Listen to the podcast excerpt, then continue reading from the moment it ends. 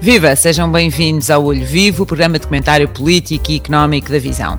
Nas palavras de Antero de Quental, a República é, no Estado, liberdade, nas consciências, moralidade, na indústria, produção, no trabalho, segurança, na nação, força e independência. Para todos, riqueza, para todos, igualdade, para todos, luz. Se este era o desígnio ideal há 112 anos, onde estamos hoje? Foi exatamente isso que se tentou ontem responder na Praça do Município, em Lisboa. Na celebração dos 112 anos da implantação da República Portuguesa, compareceram, como de costume, o Presidente da República, o Presidente da Câmara Municipal de Lisboa e o Primeiro-Ministro. E fizeram-se, também como de costume, balanços e reflexões, deixaram-se mensagens para o futuro e vários recados. Numa coisa, todos parecem concordar: a República está viva, mas está viva com problemas. E por falar em problemas, eles sucedem-se em forma de casos e casinhos do governo. O último foi a notícia de que o novo Ministro da Saúde, Manuel Pizarro, está outra vez debaixo de fogo. Encontra-se objetivamente em estado de incompatibilidade porque tem uma empresa de, de consultadoria na área da saúde, ainda que em fase de dissolução. Abuso da palavra casos e casinhos, como diz o Primeiro-Ministro, ou mais um sinal de um governo desorientado e sem rumo, como diz Cavaco Silva? É isso que vamos discutir de seguida com o painel de olheiros convidado. Hoje temos um convidado especial, é ele, Nuno Miguel Repio, bem-vindo. Nuno Olá, Repio é da visão da área de política. E depois temos, como de costume, Filipe Luís. Filipe Luís é editor executivo da visão, também na área da política. Então, bem-vindos aos dois, cá estamos nós, no dia seguinte a celebrar a República, mas eu acho que é sempre bom celebrar a República. Uh, e, e, sobretudo, quando pensamos que deixámos de ter um feriado durante algum tempo, voltámos a tê-lo. E, e é bom, é bom celebrar o fim dos privilégios herdados, os valores republicanos, uh, da cidadania, da igualdade, da justiça social, uh, da liberdade. Um, agora, a República não está propriamente uh, naquele cenário ideal que Antero de Quental tinha desenhado, não é? E tinha posto em, em livro, em texto. Um, a, temos vários casos. O primeiro-ministro diz que, não, senhora, estamos a abusar da palavra caso, mas a verdade é que uma semana após ter tomado posse como Ministro da Saúde, Manuel Pizarro uh, estava envolvido um, ehm, num caso de incompatibilidades, pelo facto da mulher Alexandra Bento ser bastonária de ordens nutricionistas, uma área que é obviamente tutelada pelo Ministério da Saúde, e agora está envolvido num outro caso, num outro caso de incompatibilidade efetiva, porque tem uma empresa de consultoria na área da saúde. Um, a oposição caiu em força, obviamente, inaceitável, disse o PSD, o, o Bloco fala em erro político grave, o Chega, claro, pediu admissão, que é o que faz sempre. E eu pergunto-vos: houve aqui displicência ou, ou, ou, há aqui algum excesso de escrutínio a quem mal acabou de chegar e, e teve tempo de, no fundo, arrumar a casa? Felipe. Bom, eu acho que o que se passa aqui é que este, este ministro, para já, vem, vem armadilhado. Porque uh, são dois casos consecutivos no mesmo ministro que acaba de tomar posse. Uh, e ele, uh, independentemente do conteúdo da matéria, também é vítima de uma outra coisa, é vítima do momento.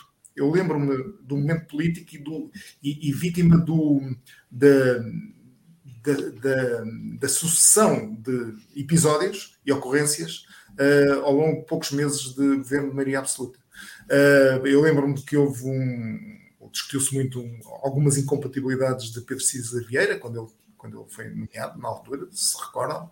Um, depois aquilo houve ali o seguimento, a coisa foi ultrapassada, uh, mas não houve o bruá que há, por exemplo, agora, atualmente, cada vez que acontece alguma coisa. Repara que isso percebo, acontece. Percebo o ponto, é verdade. É, é porque ele, ele também é vítima do momento, até do momento imediato, porque tinha sido há poucos dias o caso de Ana Brunhosa, que nós, aliás, discutimos no Olho Vivo na, na semana passada.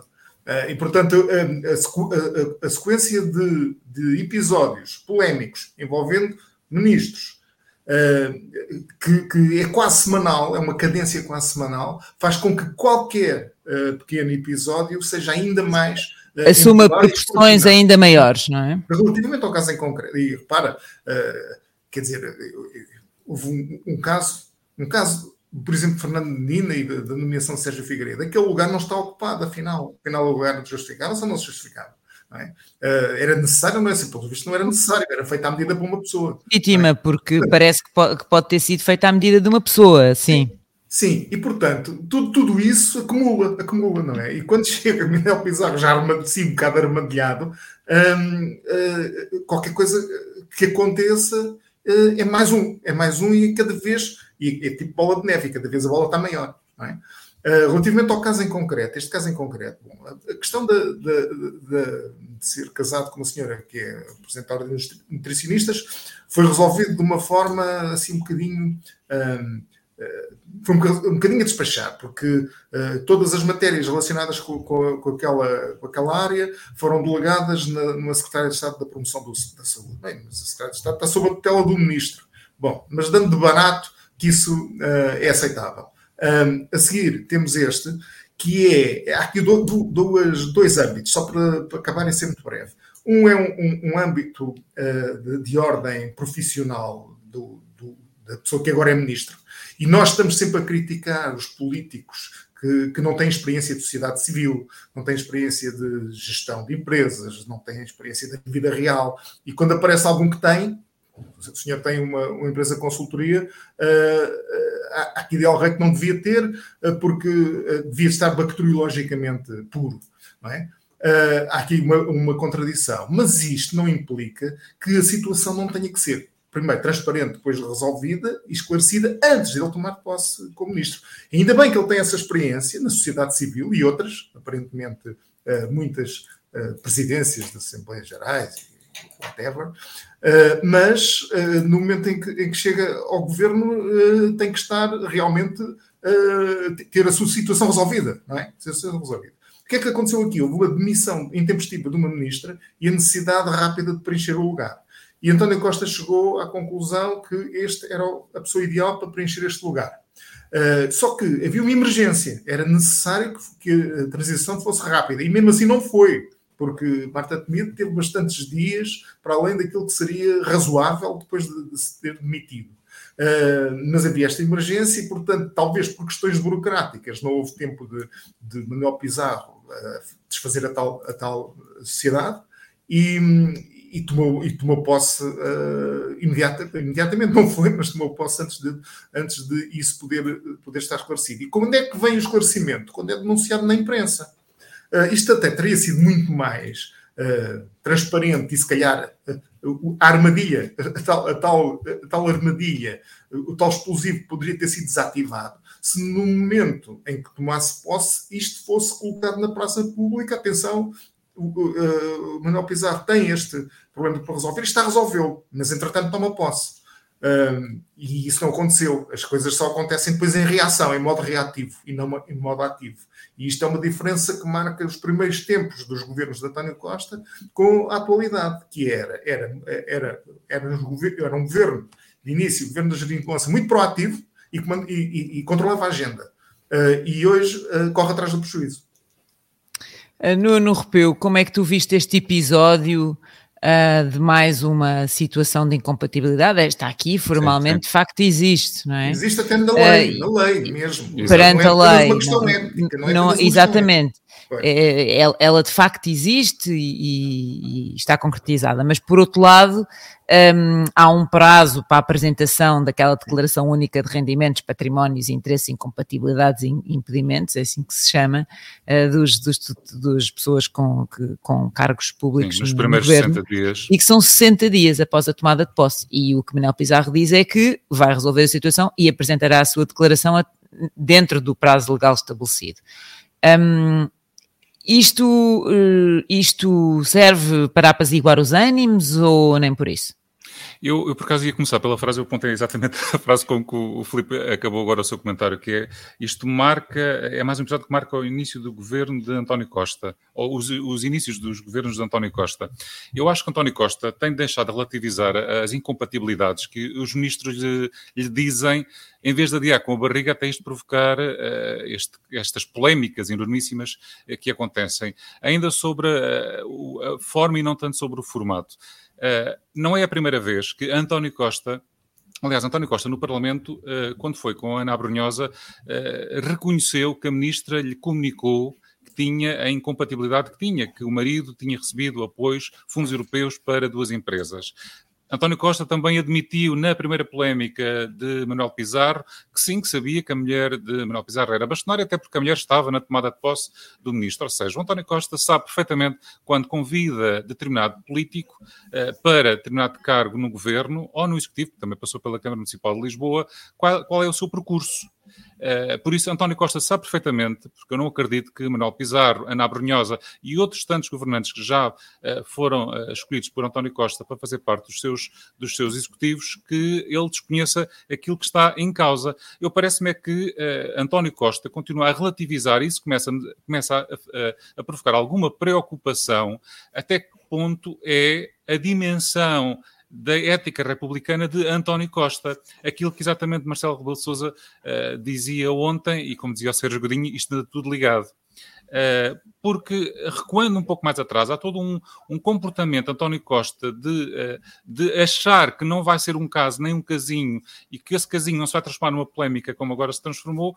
Uh, há provas no passado e há casos no passado que António Costa não consegue controlar ou não simplesmente não, não, tem faro político para perceber no que é que vai resultar. Eu lembro-me que um dos casos piores de António Costa, ainda no tempo da Câmara Municipal de Lisboa, e eu peço desculpa porque era uma área que eu na altura tratava, que foi uh, o Presidente da Proteção Civil. Da altura, o Gil Martins, foi condenado a cinco anos de prisão uh, com pena suspensa por ter, uh, normalmente até se dizia que Gil Martins apagava os fogos nos restaurantes, porque gastou cerca de 100 mil euros em, desde iPads passando por lingerie para aquilo que era na altura a sua companheira. Pronto, o senhor foi condenado, o Presidente da Proteção Civil. E uma, de, uma das, das, sanções dessa pena uh, que foi condenado era que durante os próximos cinco anos, a seguir à condenação, ele não podia ter nenhum cargo público, não podia ocupar nenhum cargo público de nomeação. E a verdade é que António Costa, na altura Presidente da Câmara de Lisboa, Uh, indicou para uh, consultor da Gebalis, que é simplesmente a gestora dos 72 bairros ou 52 bairros municipais uh, da capital. Acabou por ser Helena Roseta a opor-se a esta nomeação e a fazer com que o senhor saísse daquela estrutura. E por isso António Costa mostra já há vários anos não ter. Eu, eu quero ter a sensação que é que não terá a noção daquilo que podem vir a ser este tipo de casos. Voltando a este caso concreto de Manuel Pizarro. É estranho porque Manuel Pizarro não é nenhum desconhecido, não anda aqui há dois dias. Manuel Pizarro já foi secretário de Estado do tempo de José Sócrates, sabe perfeitamente que os governantes têm que entregar declarações junto do Tribunal Constitucional. Agora há uma entidade muito específica que foi criada já em 2019, mas em 2008 9, 10, 11, quando foi secretário de Estado, já sabia perfeitamente o que é que tinha que fazer. Também foi, uh, teve outros cargos, entre eles agora, ultimamente, era eurodeputado. Por isso, simplesmente achar que uh, pode resolver à lá logo um problema eh, que é esta incompatibilidade que o próprio Presidente da República se sente desconfortável a comentar, eu acho que é um erro simplesmente político, quer de Manuel Pizarro, quer também de António Costa, que sabia previamente tudo isto que, e, e provavelmente começa a querer, uh, custa a acreditar que António Costa não tem essa uh, percepção ainda por cima com os consultores que têm tido, mesmo a nível comunicacional, uh, com Mariana Vieira da Silva a gerir supostamente aquilo que é a comunicação a nível do governo, começa a, provocar algum desconforto e Marcelo Rebelo Sousa começa a mostrá-lo de como é que é possível António Costa não ter esta, esta sensibilidade no momento em que facilmente uh, as extremas-direitas vivem deste tipo de casos, vivem não só deste tipo de casos, também, claro que sim, da falta de resposta, e nós cada vez temos mais uma falta de resposta por parte do Estado, nos serviços da saúde, da justiça, mas também são destes casos que vive a, a direita populista e radical e que, para, que, pelos vistos, António Costa não percebe que no passado não percebia. Neste momento, não perceber, com seis meses ou sete meses de, de governo de Maria Absoluta e com os recados de Marcelo Belo de Souza, esperemos que António Costa consiga entrar, não sei se nós, já não será tarde demais, uh, conseguir entrar nos carris e perceber que este tipo de casos não, é não são admissíveis uh, para, neste preciso momento uh, e nesta, nestes tempos que nós vivemos, tão sensíveis e tão. Uh, que possam permitir que direitas populistas cavalguem este tipo de, de polémicas. É, eu acho que o António Costa, uh, o Mata Borrão uh, entrou novamente em ação, não é? Com as declarações de António Costa ontem a tentar desvalorizar a situação e a atenuar a, a, a dimensão de caso que isto tem, que é inequivocamente o caso. Mas António Costa tem que perceber que os Mata Borrões também se gastam. Uh, e, e, e, na verdade, depois de tanta sucessão de episódios questionáveis, criticáveis uh, e, e, que dão pano para mangas para críticas por parte da oposição, ele tem de perceber que, que uh, realmente é preciso pôr ordem naquele conjunto desorientado e destruturado de ministros que ele tem entre mãos. E aqui eu tenho que, há que convir que Cavaco Silva estava certo no diagnóstico que fez e no artigo de opinião que escreveu, e, e curiosamente. Uh, que tem um enorme impacto aos 83 anos, não é? É, é? é, extraordinário perceber que a voz mais eficaz da oposição neste momento tem 83 anos, está retirado e chama-se Cavaco Silva.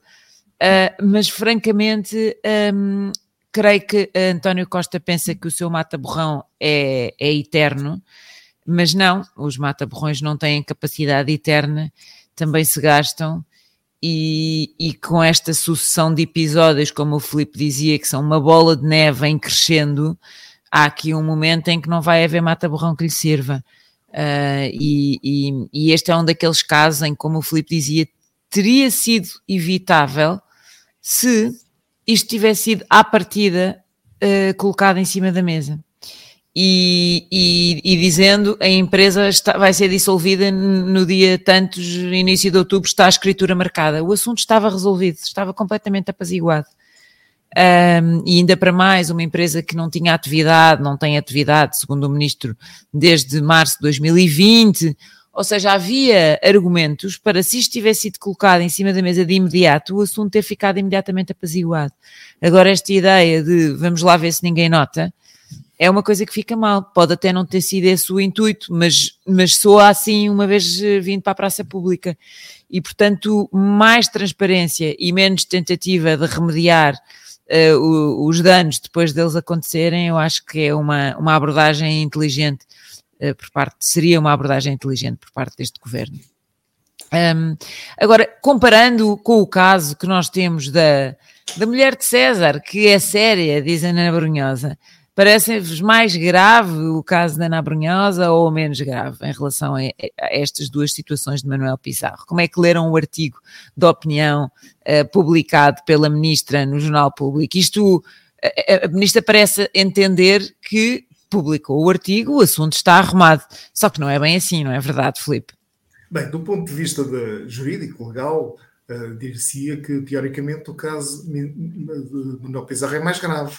Eh, do ponto de vista, do ponto de vista político, ético, parece-me bastante mais, ou potencialmente mais perigoso, uh, o caso que envolve a Ana Brunhosa. Eu também uh, concordo quando contigo. Foi depois, quando, foi, quando depois foi revelado que o sócio do marido era uma pessoa condenada por corrupção, e por cima tem mais esses ingredientes uh, sórdidos, e, e portanto isso não, não, o mata-borrão do artigo da Nar Brunhosa acho que não conseguiu apagar o, o borrão, para pegar nas tuas, nas tuas é. analogias e nas analogias do presidente Marcelo.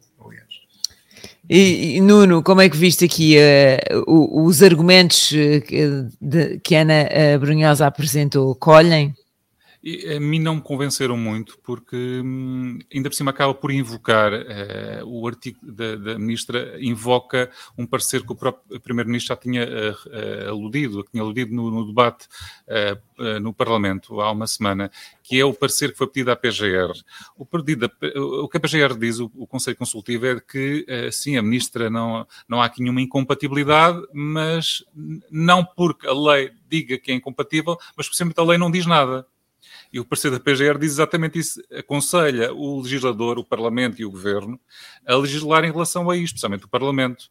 Uh, porque a PGR diz é incompatível uh, quem é deputado, Presidente da Câmara, Ministro, Primeiro-Ministro, Presidente da República, mas nada de refere em relação a quem é um governante e aos fundos europeus. E por isso o, o Conselho Consultivo da PGR diz é, ok, nós, está aqui o nosso parecer, porque isto terá sido pedido logo no início, na Abrunhosa terá comunicado António Costa que tinha esta, que tinha esta situação, ou seja, pelos vistos aqui, estavam apenas à espera que ela viesse à praça pública.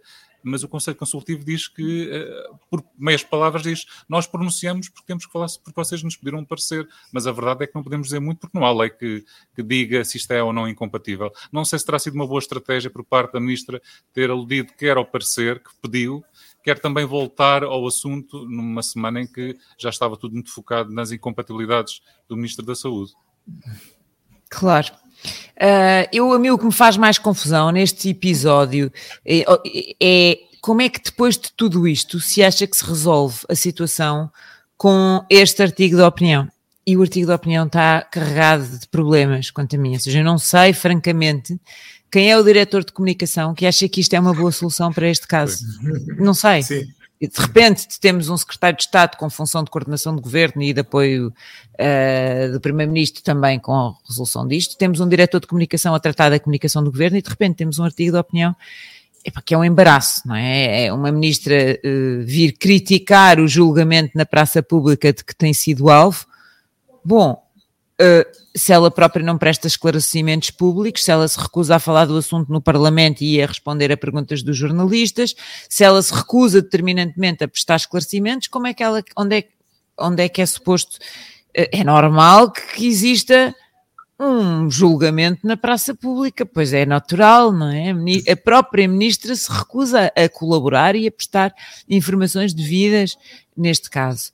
Uh, depois uh, a, a, ministra vem dizer que também acho extraordinário que está contra, não só que não tem culpa nenhuma e que isto é tudo eticamente perfeitamente aceitável e tudo isso, enfim, uh, mas vem dizer que está contra uma mudança na lei que impeça familiares de políticos de concorrerem a fundos comunitários.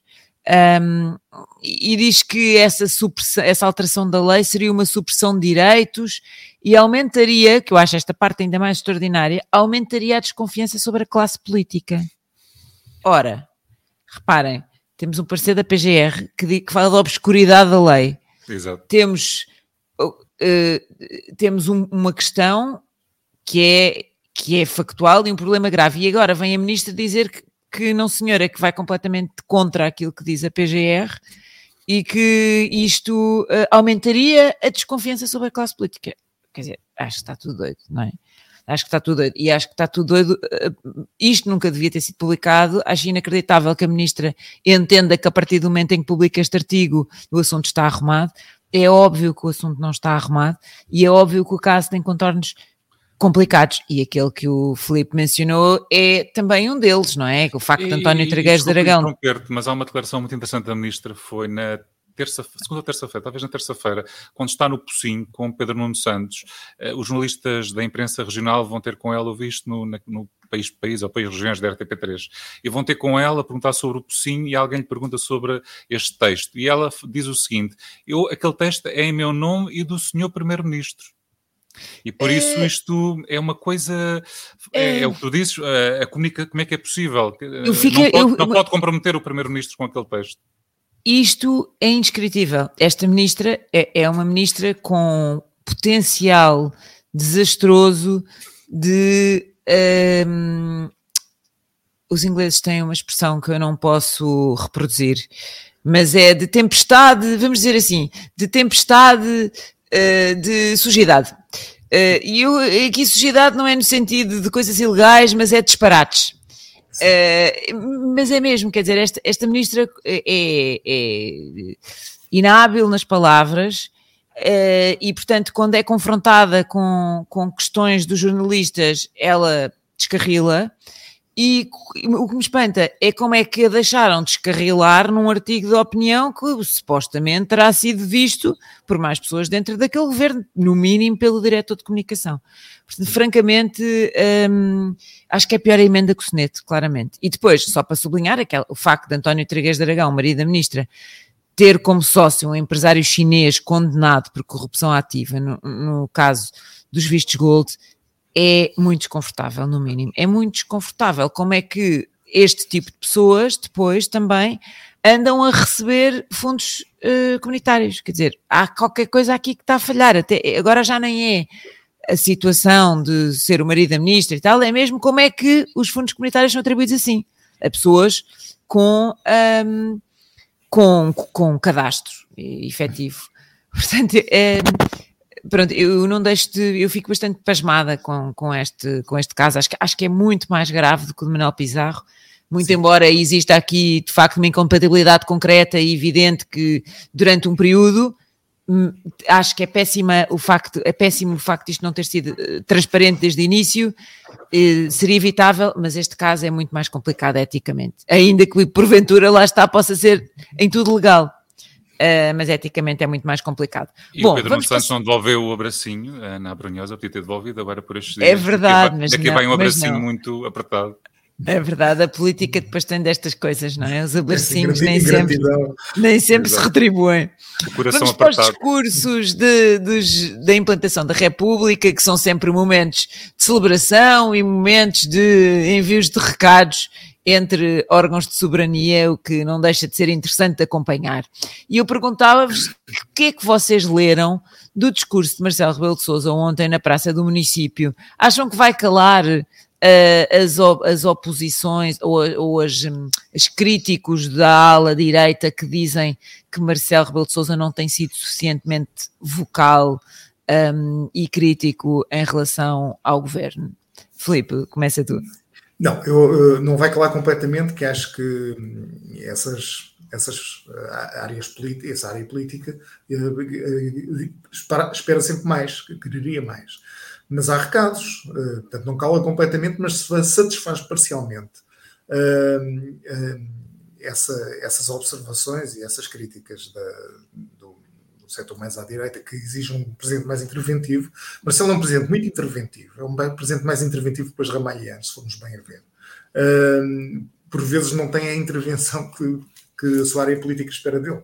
Uh, mas há aqui alguns, alguns recados neste discurso e é um discurso bom. Uh, é um discurso bom. O discurso faz um paralelo com. Uh, recua 100 anos para fazer um paralelo e um alerta. Uh, é um paralelo com uma, um, um paralelo assimétrico uh, de, de, situações políticas. A Primeira República, que é considerada a nossa primeira democracia, o que é bastante discutível, que é bastante discutível, é um período muito volátil, um período PREC, um PREC que dura 16 anos, e Marcelo vai buscar uh, as fragilidades que a República enfrentou, enfrentava há 100 anos, para fazer um paralelo com a atualidade.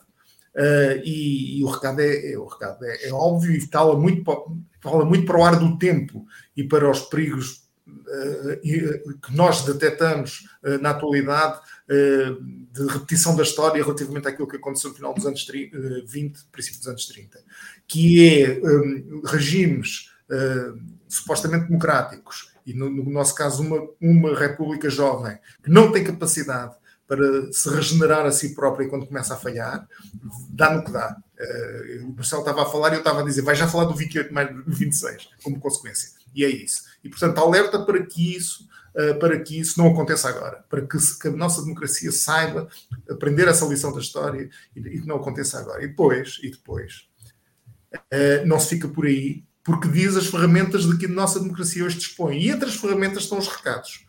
Uh, uma das ferramentas de que a democracia dispõe é que temos um Presidente da República, hoje em dia eleito por sufrágio direto e universal, que mantém intactos os seus poderes, por exemplo, dissolução da Assembleia da República, coisa que não acontecia em 1922. Está a chamar a atenção para si próprio que, apesar de existir uma maioria absoluta, ele continua com os seus poderes intactos. Primeiro recado.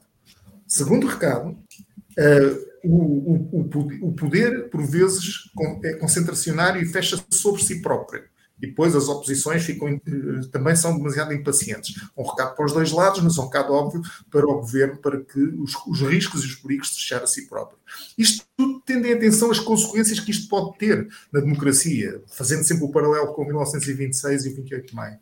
E depois, diz uma, tem uma evolução no seu discurso dos últimos anos, que é dizer, e ele reitera isto depois na, nas declarações que presta a chegada a Belém, eu para terminar, um, reitera que é uh, que a democracia, entre as várias ferramentas de que fala, um, um sistema universal de saúde, uh, maior, educação, o sufrágio universal, tem alternativas. E tem neste momento alternativas. Ele até diz quando chega a Belém, é bem no discurso, mas diz quando uns, uns não conseguem, podem vir os outros. E, e aquilo que ele disse durante muito tempo foi que Portugal não tinha e precisava de uma oposição forte. Uh, precisava de uma oposição forte, precisava de, uma alternativa, o eleitorado tinha que ter alternativas e ele não identificava alternativa nenhuma. Daí também o, o PSD do Rui Rio uh, não ia muito à bola com os discursos de Marcelo, porque era, era, era Rio que Marcelo queria atingir. E neste momento Sim. o discurso já evoluiu, ou seja, ele acha que existe uma alternativa. Isso também é um recado, é um recado para António Costa. Ah, e, e só mais um, menor, que é, há uma coisa que não está no, mas que ele responde a perguntas quando chega bem, que, é, que fala do PRR, que é uma coisa que desapareceu da agenda política, ninguém fala do PRR. E ele chega a Belém e diz, porque, porque agora precisamos e tal, uh, no próximo ano, de aplicar uh, milhares de milhões do PRR e não 700 milhões como, como até aqui. Portanto, há ali uma é. que é muito é. e faz assim uma cara desagrado, sim, muito sim, sim. sobre uh, como está a correr a aplicação do PRR, que é um dos assuntos talvez de explorar politicamente relativamente àquilo que, vai ser em torno do, do PRR o futuro da relação entre Costa e Marcelo. Deixa-me dizer que a República Portuguesa tem coisas extraordinárias. E uma das coisas extraordinárias que tem é que nós ontem assistimos ao uh, Marcelo Presidente e uh, cinco minutos depois ao Marcelo comentador do seu próprio discurso de Marcelo Presidente. Explicou e isto, foi para além do discurso. Sim. Isto é extraordinário. Eu estava a comentar, deixem-me contar, eu estava a comentar em direto da Praça do Município para, para a CNN. E de repente nós estávamos com auriculares a tentar ouvir o discurso, o segundo discurso, a flash interview, já não do presidente, mas do, do de Marcelo comentador, a comentar o seu próprio discurso, onde diz coisas uh, mais uh, frontais e mais vocais do que diz no seu próprio discurso. Exatamente, Ou seja, ele faz o discurso e depois, como tu bem dizes, Filipe chega a Belém e explica o discurso aos, ao povo. E ao explicar o discurso ao povo, tem esta frase que, é, que tu anotaste e que eu também anotei, quer dizer, qualquer comentador político anota isto, que diz Uh, portanto, quem, se, não, se o governo não for capaz de fazer agora, há outros que serão capazes de o fazer adiante, há alternativas. E isto é, este é o ponto também do discurso de Marcelo Rebelo de Sousa. Ele teve a dar não só uh, os alertas para dentro do governo, como teve a dar também uma força e um alento e uma tática uh, para a oposição e em concreto para a direita, uh, onde ele acha que está a alternativa. Uh, esse foi o, foi o tom dominante, claramente, ali daquele, daquele, daquele discurso, que eu acho que foi bom, é sempre bom. Marcelo Rebelo Souza trata a história por tu, conhece muito bem todos estes momentos constitucionais, é professor de Ciência Política e Direito Constitucional, e portanto é óbvio que ele, que ele consegue fazer estes paralelismos históricos que são sempre muito oportunos e os discursos dele do 5 de outubro, para mim, são sempre dos melhores discursos que ele apresenta. Este fez muito lembrar o de 2018, onde ele também falava de Sidónio Paz e da ameaça depois da ditadura, das ditaduras que se sucedem em momentos de instabilidade democrática e tudo isso. Um, mas acho que, que o essencial estava lá, não sei se suficientemente focal, mas o essencial estava lá. E uma nota antes de passar só ao Nuno para dizer que o discurso de moedas foi também muito bom o discurso de moedas foi muito bom, foi um, foi um excelente discurso uh, de, um, de um líder do PSD, na verdade. Uh, ou seja, ele não se apresentou como o presidente da Câmara Municipal de Lisboa, ele parecia um homem em campanha eleitoral. Portanto, foi um discurso para o país, foi, é um homem que está a fazer uma espécie de pré-campanha, uh, é um discurso de estadista, é um discurso de líder nacional que numa tentativa de ser galvanizador, um, e com o Luís Montenegro ali nas primeiras filas a olhar para ele, eu achei também bastante interessante. E depois também bastante interessante perceber que os dois discursos se tocavam e se complementavam, obviamente se conheciam um e outro, uh, porque Uh, Moedas falava muito de mudança e falava muito da audácia e, e de coragem e depois uh, Marcelo Rebelo de Sousa toca também nessas, nessas, uh, nessas palavras e nessas ideias. portanto, acho, acho não resignação, depois Marcelo Rebelo de Sousa vai exatamente buscar essa, essa expressão. Portanto, de facto, foi um bom discurso e, e, e, ficaram as mensagens todas, até mesmo para dentro do PSD. As alternativas existem não só ao governo, como também dentro dos partidos elas existem, a República tem isso. Nuno, como é que queres complementar aqui Sim, a, a nossa análise dos dois discursos? Três notas uh, muito telegráficas. Em relação a Moedas, acho que sim, esteve, esteve, esteve muito bem, teve um ótimo discurso. Uh, acho que neste momento Moedas está a tentar fazer uma prova de vida uh, e, e, como há pouco farias, parecia que estava em, em, em campanha eleitoral ou pré-campanha eleitoral.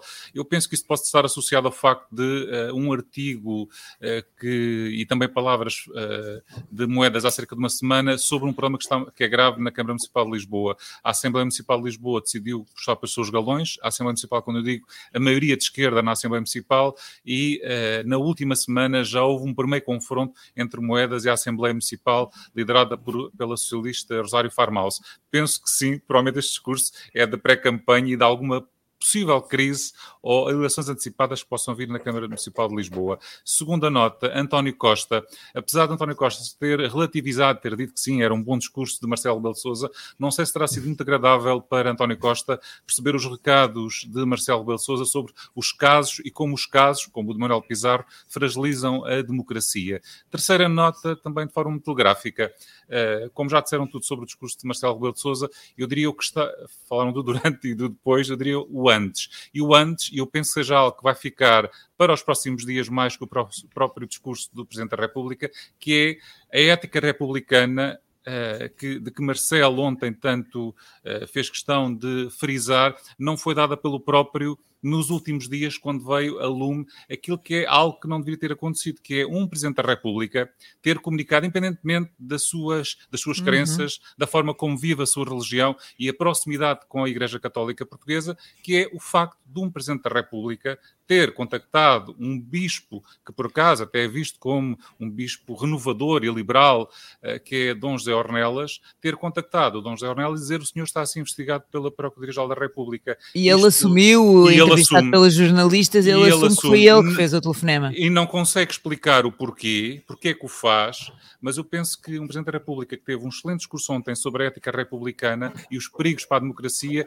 ter tido esta atuação, como já teve também em relação a atravessar-se por Dom Manuel Clemente e pela Igreja Católica quando vieram umas primeiras denúncias. Não sei se uh, este caso não ficará mais nas, na memória dos portugueses relativamente aos últimos dias do que o discurso fantástico e muito bom que uh, o Presidente da República fez ontem no, no dia da implantação da República. É verdade. Bom, vamos, acho que é uma boa nota, Nuno. De facto, tens razão, sim. e é aqui um momento, é um momento complexo e, e, e mal explicado, sim. Mal, mal explicado, não se percebe as razões nem as motivações. É verdade. Vamos então uh, para as nossas notas finais e para aquilo que temos debaixo do olho. Começava eu.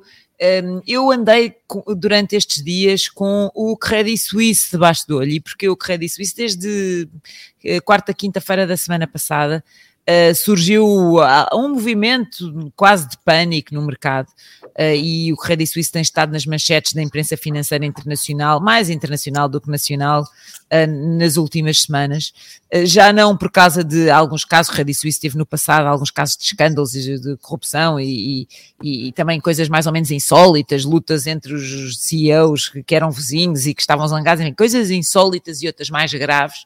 Mas a verdade é que nos últimos dias as ações uh, afundaram a pique. E não só as ações afundaram, como, uh, mas estamos a falar de quedas, movimentos de queda de 10% num só dia, como os Credit Default Swaps, que são instrumentos que antecipam a possibilidade de incumprimento de uma uh, de uma empresa, os credit default swaps dispararam uh, muitíssimo o seu valor, o que faz crer que os investidores uh, temem que o banco entre em incumprimento e potencialmente em falência. E é disso que se tratou. Durante uns dias os mercados estiveram bastante em pânico com a possibilidade do, do Credit Suisse poder entrar em falência. E o Credit Suisse é um banco enorme, um banco de investimento com, com ramificações por todo o lado, com títulos e com produtos financeiros que estão em muitas carteiras financeiras e depois também tem um picante acrescido, é o banco onde trabalhou António Horta Costa, que na verdade mal aqueceu o lugar enquanto presidente do Conselho de Administração, ele, ele acabou por sair assim de uma forma um, um pouco uh, surpreendente depois do inquérito àquelas violações das regras de isolamentos pandémicos, que sempre foi assim uma explicação mais ou menos mal contada. Um, mas a questão aqui é que uh, os tempos estão tão complicados, os mercados estão tão nervosos e a incerteza é tão grande que de repente todos os mercados financeiros uh, viram-se, uh, começaram a fazer a pergunta: será que vamos ver outra vez uma Lehman Brothers e algo como aconteceu em 2008? E, e, isso é realmente assustador pensar que há a crescer a uma guerra, a crescer a uma pandemia que está mais ou menos endémica, mas vamos lá ver como é que ela evolui, a crescer a abrandamentos económicos gigantescos, ainda podemos ter uma crise financeira motivada por uma coisa destas isso é bastante assustador e esperemos que não, que não venha efetivamente a acontecer. As coisas estão mais apaziguadas no Correio Suíço, depois de, de, alguns, eh, de algumas explicações por parte do banco e depois também uh, de os próprios analistas financeiros terem dito que, atenção, as, as coisas estão complicadas, mas não são ao ponto do banco ir à falência. Uh, mas a questão é que os mercados andam claramente nervosos e, e, e, era tudo o que não precisávamos, era uma crise financeira nesta altura. Nuno Repeu, tu tens debaixo do olho a questão da polémica compra de viaturas eh, por parte da, da TAP, Exato. Uh, também de forma muito rápida. Uh, a TAP decidiu, uh, optou por um renting operacional de 50 BMWs. a Presidente vai dizer que, a Presidente não, a própria TAP vai dizer que é uma forma de poupar cerca de 630 mil euros por ano em relação àquilo que era a utilização da frota Peugeot. O que não se percebe é se, e por ser diesel, o que não se percebe é se era mais barato, é mais barato esta opção porque vai haver um renting em relação àquilo que era uma frota existente da TAP, mas porque fica mais caro porque é diesel e houve um aumento de, de, dos preços dos combustíveis, porque se provavelmente não houvesse esta crise petrolífera que estamos a atravessar, provavelmente não era compensadora esta opção da TAP. Mas mais do que esta, do que esta situação, mais do que aquilo que são estratégias uh, financeiras da própria empresa, tem a ver com a percepção com que isto passa para o grande público num momento de crise, num momento em que as, uh, os apoios às famílias e principalmente às empresas que veem a sua conta triplicar ou quadruplicar em termos de energéticos, ver-se uma empresa que está a ser alvo de apoio do Estado na ordem dos 3,5 milhões, mil milhões de euros, ver este tipo de situações e opções estratégicas da empresa não ajuda nada e não abuna nada em relação à própria TAP. A própria Presidente tinha dito, e para terminar, tinha dito numa entrevista, pensou à visão, que exatamente feito pela Mafalda, uh, tinha dito uh, que era preciso a empresa saber comunicar e ouvir os clientes e saber quando falha, assumir as falhas. Uh, eu parece-me que nestes casos, mas parece a começa a ser um pouco transversal, a empresa não sabe comunicar e devia ter sabido comunicar exatamente o que estava em causa para que depois não houvesse desconfiança em relação à empresa e essencialmente em relação àquilo que é o grande bolo de ajuda do Estado e todos nós a esta empresa.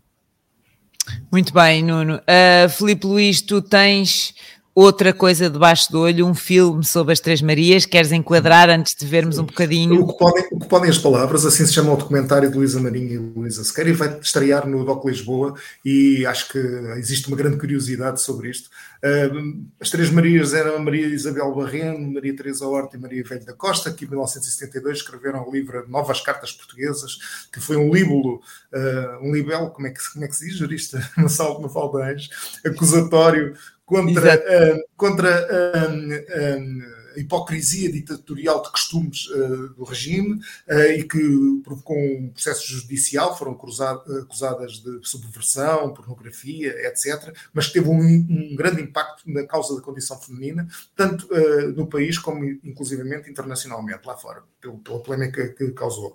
Este documentário, aparentemente, um, vai buscar uh, depoimentos das três autoras, uh, recorre a muitas imagens interessantíssimas de arquivo, tem a participação de nomes como Ana Luísa Amaral, Gil da Gril ou Adelino Gomes e, e revisita um, um passado recente muito interessante.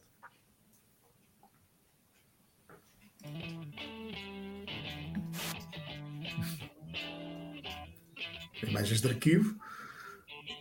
Temos aqui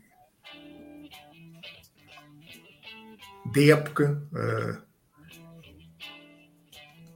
E aí a Maria Velha Costa diz: vocês a tudo desculpa, mas não. Uma mulher sozinha faz tanto barulho, o que seria três das casinhas juntas? Se uma mulher incomoda muita gente, três mulheres incomodam muito mais. Alguém, alguma Aqui estão elas. em torno da qual se separe. Então, por que não cartas?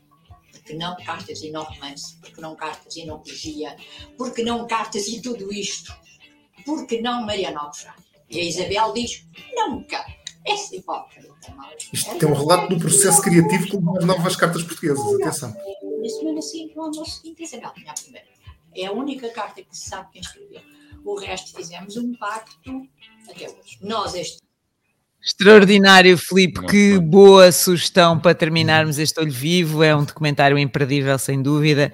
Mais uma vez, eh, três grandes mulheres a terminarem aqui eh, este, este Olho Vivo e, e mais uma vez um, um símbolo de resistência e de luta pela liberdade. Obrigada a quem esteve desse lado. Para a semana estamos de volta para mais um Olho Vivo. Já sabem, é preciso ter visão. Até para a semana.